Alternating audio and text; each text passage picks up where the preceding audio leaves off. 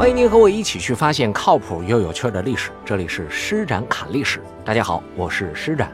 上回我们说这个杨贵妃和唐玄宗之间的这个感情，我们说比较真实啊，因为两个人呢也经历过风浪，也经历过坎坷和曲折，而且也像青年小男女那样作过闹过。虽然杨玉环真是青年男女，但是李隆基不是啊。李隆基比杨玉环大。三十多岁呢，杨玉环二十多岁的时候，李隆基弄好了就奔六章了，弄不好那就大六章了。所以这俩人之间这感觉啊，就很难说清楚啊。李隆基始终是比杨玉环大上那么一些，按理说他是应该成熟那么一些，但事实上呢还不啊。这个还不是为什么呢？就是他虽然很爱杨玉环，但。这种爱呢是有限度的，他是受自己身份限制的。怎么这么讲呢？我们上一回说，杨玉环跟皇上生气，一急眼就跟皇上吵起来了。皇上一生气呢，把他给撵出去了。撵出宫之后呢，皇上又后悔了，晚上又给叫回来了。哎，走了这么一个来回，虽然时间并不长，但是呢，嗯，让大家心里边都经历过一次，说我们曾经分开过啊，这种难受是可以想象的。但是。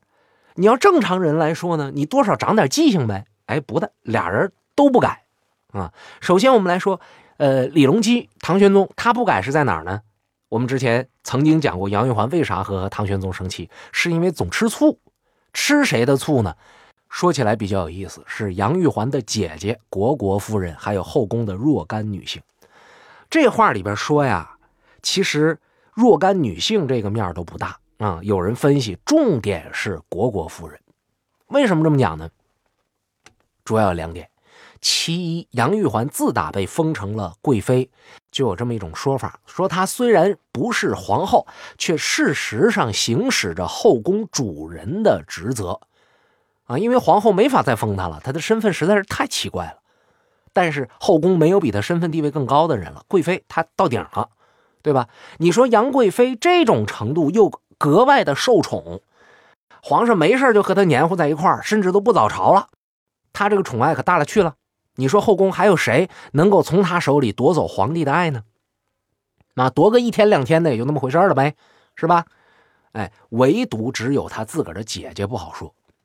虢国夫人长得也很美啊，亲姐姐。那么这个皇上，你说和妹妹之间关系也挺好，和姐姐之间关系也好，他不累吗？啊，不觉得别扭吗？不觉得这个伦理上说不清吗？这事儿真没法讲，是吧？我们说武则天那时候还犯过这个事儿呢，也是虢国夫人，和虢国夫人好像直接就是给皇上当当备胎似的。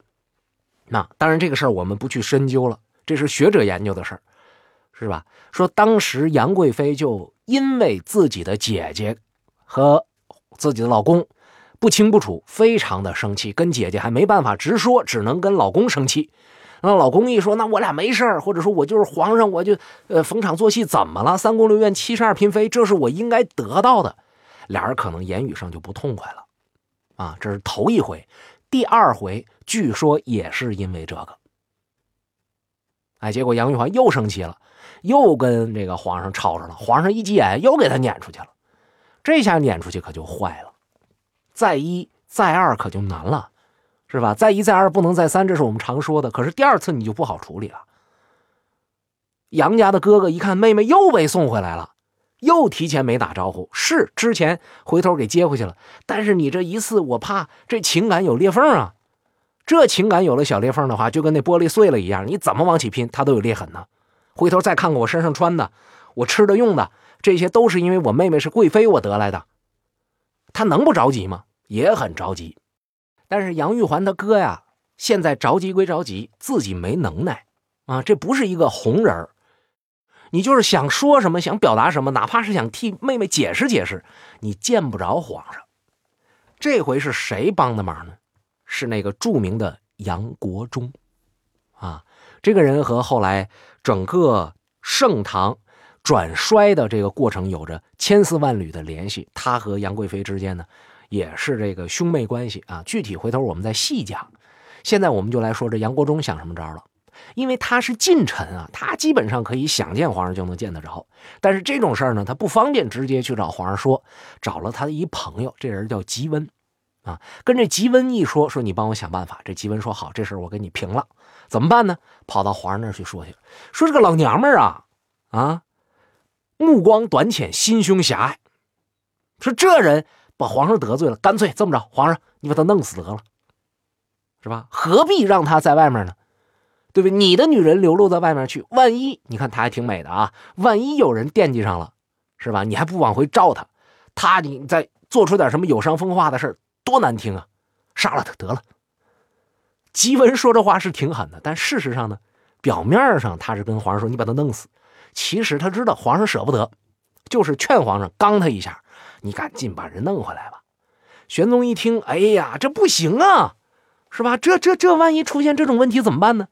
就派人去安抚杨贵妃去了。那跑到人杨贵妃的这个哥哥家里边去见这杨贵妃。那么这个被派来做安抚工作的这人呢，见着杨贵妃，据说还没等说话的时候，杨玉环先哭了，哇就哭了，说什么呢？哎呀，说我呀后悔了啊，我这个我不应该跟皇上吵，说我现在呀。我我没脸见皇上了，这么着吧，拿刀咔嚓一下子，就把自己的头发切下来一绺，带给这使者说：“你什么都不用跟我说了，你把这个交给皇上，什么意思呢？就当我们俩诀别得了，从此以后，你是你，我是我。”使者基本上没说啥话呢，就让杨玉环一缕头发给打发出来了，直接回头找皇上，啊。得完成任务啊，是吧？我得回来报告啊！说我干嘛去了？你看这这这缕头发，是吧？这我我领我贵妃去美容美发了，然后她换了个发型，这是现代人的思维。放在古代，这事儿大了。皇上一看这缕头发，大惊失色。为什么呢？因为古代人讲的是什么呢？讲叫身体发肤受之父母，不敢毁伤，否则就是对父母的不孝。所以古人特别爱惜自己的头发。尤其是在男女之间，这头发呢，它还有一层特殊的意义。古人这个定情啊，不像现在说有各式各样花花的东西，说我这个很有钱，我送你个金子，送你个银子，这是我们的定情信物；送你个宝石，送你个钻石，那前也没有什么太钻的东西，八心八钻是没有的。特别是那些普通人，哪有那些玩意儿啊？我也不能送你一根筷子当定情定情信物啊，是吧？古人好干什么呢？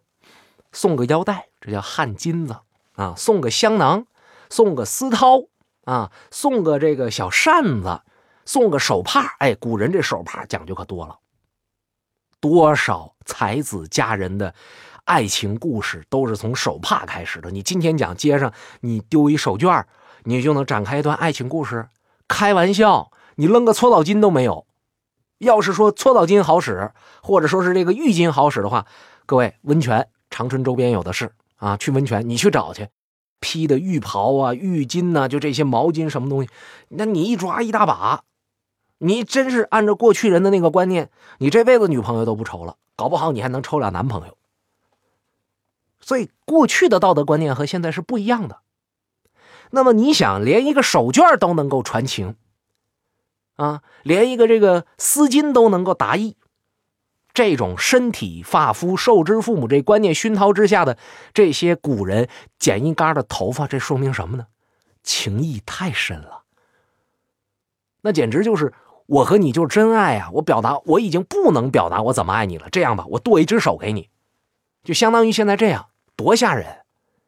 我们看《红楼梦》里边，贾琏出轨了，啊，情妇送给他一绺头发，让平儿给发现了。你哥现在那是个啥？什么？哪来一堆头发？扔了吧！现在谁收藏那个呀？嫌脏啊，嫌不吉利。但是过去那就是定情信物，这就代表着真爱。虽然贾琏后来给烧了，没当回事但这是女孩的这个真感情。所以杨贵妃当时咔嚓弄一绺头发给皇上一看，皇上一看，我天哪！你承担了不孝的罪名啊！你也要跟我表表表白这个啊？这是要跟我恩断义绝呀，宝贝儿，不行啊！我还舍不得你。于是马上。这个找高力士说：“你赶快给我想办法，说这个把这杨贵妃给我弄回来。上回就是你想的办法，这回你还想办法。高力士说：“都这时候了，你还想什么办法呀？直接下个旨意给我抢回来得了，爱回来不回来，我不管你回不回来，我就给你抓回来就完事儿。当然不能抓，请。所以这一次出走呢，说是很快就回来了，啊，而且呢也没像上回似的非得等到晚上讲面子，这都要决裂了，讲什么面子？赶紧吧，同意就马上回来。杨贵妃这才回来了，这是作了两次。那作了这两次之后呢，我们再回头看他们俩这行为。除了很像热恋当中的男女表达自己极端的情绪以外，你看他们走了以后，对方是怎么做的？皇上是什么呢？茶不思饭不想，情绪不好。杨贵妃是什么呢？痛哭流涕，甚至这都开始绞头发了。你再晚来一会儿，变成绞成尼姑了，弄成秃头了，对吧？点几个疤就可以出家了，很严重的。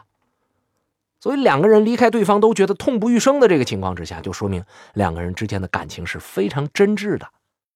至于说真到什么程度，或者说后来真不真了，那就没法说了。最起码在那个时候还是如胶似漆的。而且大家一定要考虑到一点：此时此刻俩人已经在一起，基本上生活了四五年了，对吧？这种时候还能够有这种感觉，是相当之难的。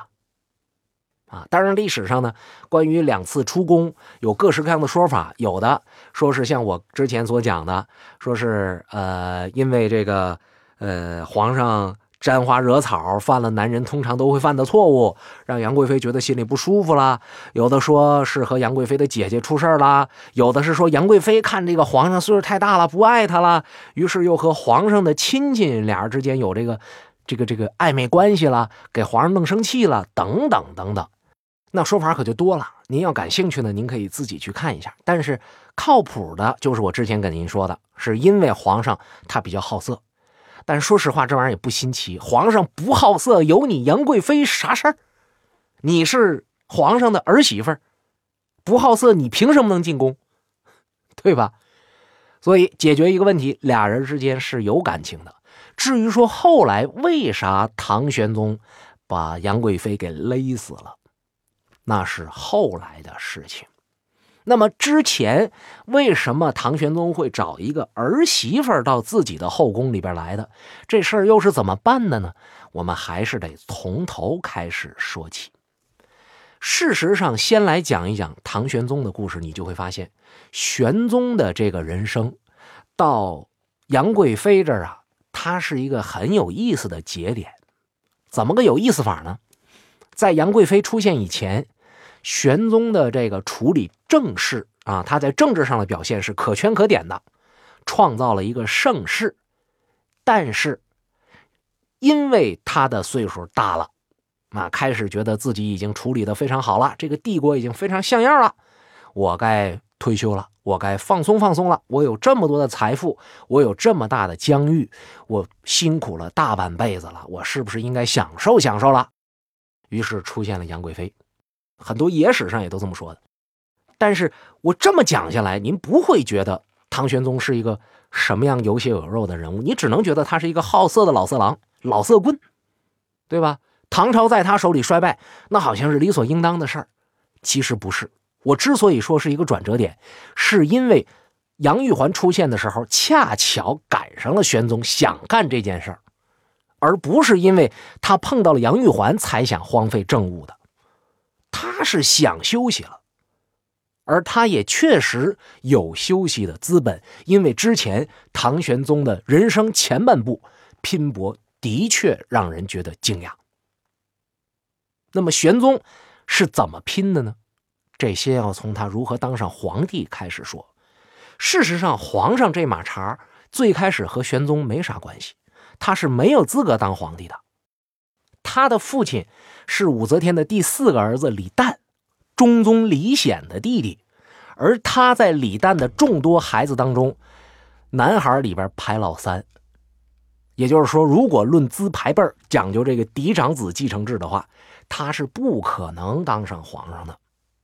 那么这孩子怎么当上皇上了呢？这里边还说是武则天留下了一点点的作用，什么作用呢？大家知道，武则天的这个皇位是从李唐皇室手里边抢来的。他为了抢这个东西，杀掉了很多不支持他的大臣，剩下了一些呢，算是在他面前呢能够呃表演的非常好，隐藏的非常好啊。后来呢，在一个合适的时机，这些官员成功的把武则天赶下台，赶完之后，这才发现坏了！真正留下来的又有才又有德的领导人木有了，那些高层。这中层这些这个大臣们还行啊，还有点担当。你再看那些高层，没啥好人了啊！你比划你就知道了。武则天的侄子武三思啊，唐中宗的皇后，呃，韦皇后女儿安乐公主，加上那个武则天的政敌上官仪的孙女上官婉儿，对吧？这些人都各怀鬼胎，都有自己的想法，都想夺权，上层就乱了。而在这里边当中呢，最好玩的是那个韦皇后，因为她看着自己的婆婆当皇帝了，她也想当，啊，她想当呢，这种教育啊，这种心思呢，就传到她的女儿那儿。那位安乐公主也想当皇帝，至少我要当个皇太女。你要说你没事在家做做梦，这事儿也就算了。你们家自己家的天下，跟你老公商量商量，说等他死了之后，把这个皇位让给你，你看大臣们同不同意？对吧？同意再说，不同意呢？你俩想办法，这也算是一条正途。关键是什么呢？说这俩人等不及了。历史上有一种说法是，韦皇后把中宗给弄死了。既然是毒死，你就能掐时间；而既然你韦皇后想要当皇帝，你在掐时间做这件事情的时候，她做了很多的准备。首先，第一条就是收买大臣。就学她婆婆武则天那么干，然后就找人献祥瑞，然后着手弄死皇帝。紧接着，她就开始临朝称制了。啊，皇上死了，我老公死了，对吧？我按照惯例，我来左右这个朝政。但是你以为你是谁呀？武则天那时候干这个事儿成功了，是因为她把对手全都给弄倒了。没有人和他竞争了之后，他才干的这件事儿。你为皇后有什么呀？你做了这准备吗？根本没做。所以他想干的什么？皇上死了不发消息啊，修改皇上的遗嘱啊，抢夺兵权呐，然后这个舆论造势啊，并且派人把皇帝的儿子监控起来啊，这一系列的工作虽然都做了，但是非常的不得人心。武则天那时候也不得人心，但没人敢说。现在韦皇后干这事儿不得人心，别人都不说，是因为我不说，我要做，我要干你。谁做的呢？就是李隆基啊。当然，李隆基这时候干这个事儿呢，他做的要比这个韦皇后全面，并且果断的多。主要分三步走。第一步，我要站在道德的制高点上。是吧？这词儿我们在节目里边总说，凡是想要推翻政权的，都得先找一个道德的制高点，先站上。他的制高点是什么呢？皇上让你皇后弄得不明不白的就死了，然后你就称制了，你凭什么呀？我们李家的王朝还应该是我们李家的。再加上大臣们普遍对韦皇后心存不满呢，所以他有效的利用了大臣们的这个情绪。第二点。自己想干这件事儿，我算个什么呀？我只不过是一个这个皇帝的后代而已，我有什么权利能做这个事儿呢？我需要有一棵大树支持我，我得抱一个大腿，抱谁呢？一下想到太平公主了，太平公主的势力在宫里边那可大了去了，一旦太平公主支持他，那这事儿就能办成。但是太平公主凭什么支持你啊？只因为她是你的姑姑吗？当然不是了，她也有自己的打算。说在权力面前，谁都希望把她抓在自己的手里。我有和你有再给我是两回事儿。可是呢，她是一个女儿身呢，对吧？尽管她的父亲也是皇上，她的母亲也是皇上，但是太平公主也不能说以一个女子的身份去继承皇位啊。但不管如何，他认为轮不轮得到自己。是另一说，啊，首先轮不着你韦皇后，你算干嘛的呀？你这身份太奇怪了，所以我先把你韦皇后干掉，然后顺势我把李旦，啊，也就是这个把李隆基的父亲李旦推上皇位。李旦是个软蛋，一旦李旦当上皇帝，那我不就是有机会了吗？哎，所以太平公主支持了李隆基的政变。这是李隆基干的第二件事儿。第三件事儿就已经不再是思想上的了，而是要干一些实际工作。他拉拢了禁军的万骑，就是有人给他出兵。好，现在背后有人支持，前边有人响应，具体操作又有人干，马上就可以实施了。搞定了这三件事李隆基一点时间都没耽误。皇上死了二十天，他就把政变给完成了。政变是在晚上进行的，找一帮人先把皇后弄死，然后把这个公主给弄死。弄死之后，把城门全部关上。第二天天一亮，就开始围剿皇后和公主的余党。谁跟他俩在一条线上，我就把谁弄死。血腥吧？皇权的更迭就是这么血腥。而你再看李隆基干的这个事儿，嘁哧咔嚓脆呀，非常快。但是。把这些事儿干完之后，也不是他直接就能当皇帝的。当皇帝的是他爹，是李旦。那么这皇位怎么从他爹手里轮到他手里了呢？咱们下一节接着说。